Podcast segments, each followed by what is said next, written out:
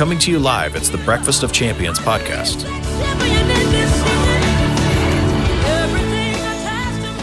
Good morning, podcast family. Rise like a champion. Welcome back to the Breakfast of Champion podcast show.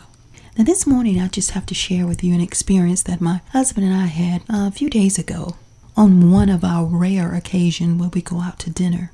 And as we was driving down I-20 headed west, there in the sky, I noticed as I was driving a display of God's artistry. Yes, in the sky.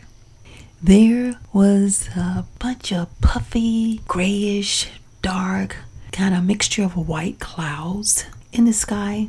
And within that cloud, you couldn't see the sun because the sun was behind the cloud.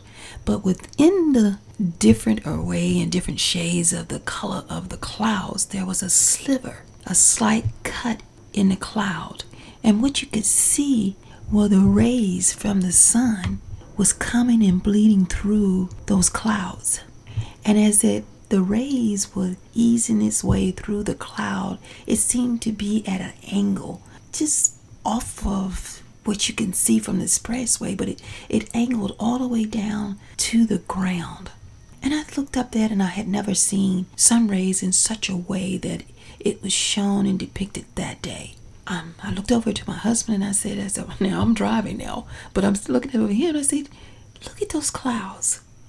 Look at the rays that's coming through the clouds. I, I do apologize. I can't do justice on describing what that looked like, but it was an an awesome sight, a magnificent sight. It was it was just beautiful to see how those rays of sun was just making its way through that slight sliver of the clouds because the clouds were kind of dark, grayish and and white. It was all kind of the shades of gray. And whether you could see the sun in the background, you really couldn't see the sun, but you knew it was back there because the outline of the clouds were kind of light or white color almost. But the most amazing part was the sliver, slight cut in those clouds as the rays just kind of came down through the clouds and shone its way down to the earth.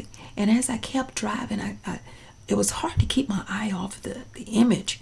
But you know, the more I drove west, the the less and less it began to be visible. But you know, I was just thankful for just that moment in time that I was able to look up and glance and see the beauty of God's work in the sky. So, with that, I'd invite each of you as you walk through your day to day to take the time out to stop and look around and see the beauty that exists here on this earth. Yes, there are still things of beauty here to appreciate. So, until next time, Keep in mind when all is said and done and we've completed this journey we call life, what will matter most is not what we have achieved, but rather who we have become. Thank you for stopping by and remember, start your day the most encouraging way with the Breakfast of Champions. Enjoy your day. Thank you for listening to the Be a Champion Foundation podcast.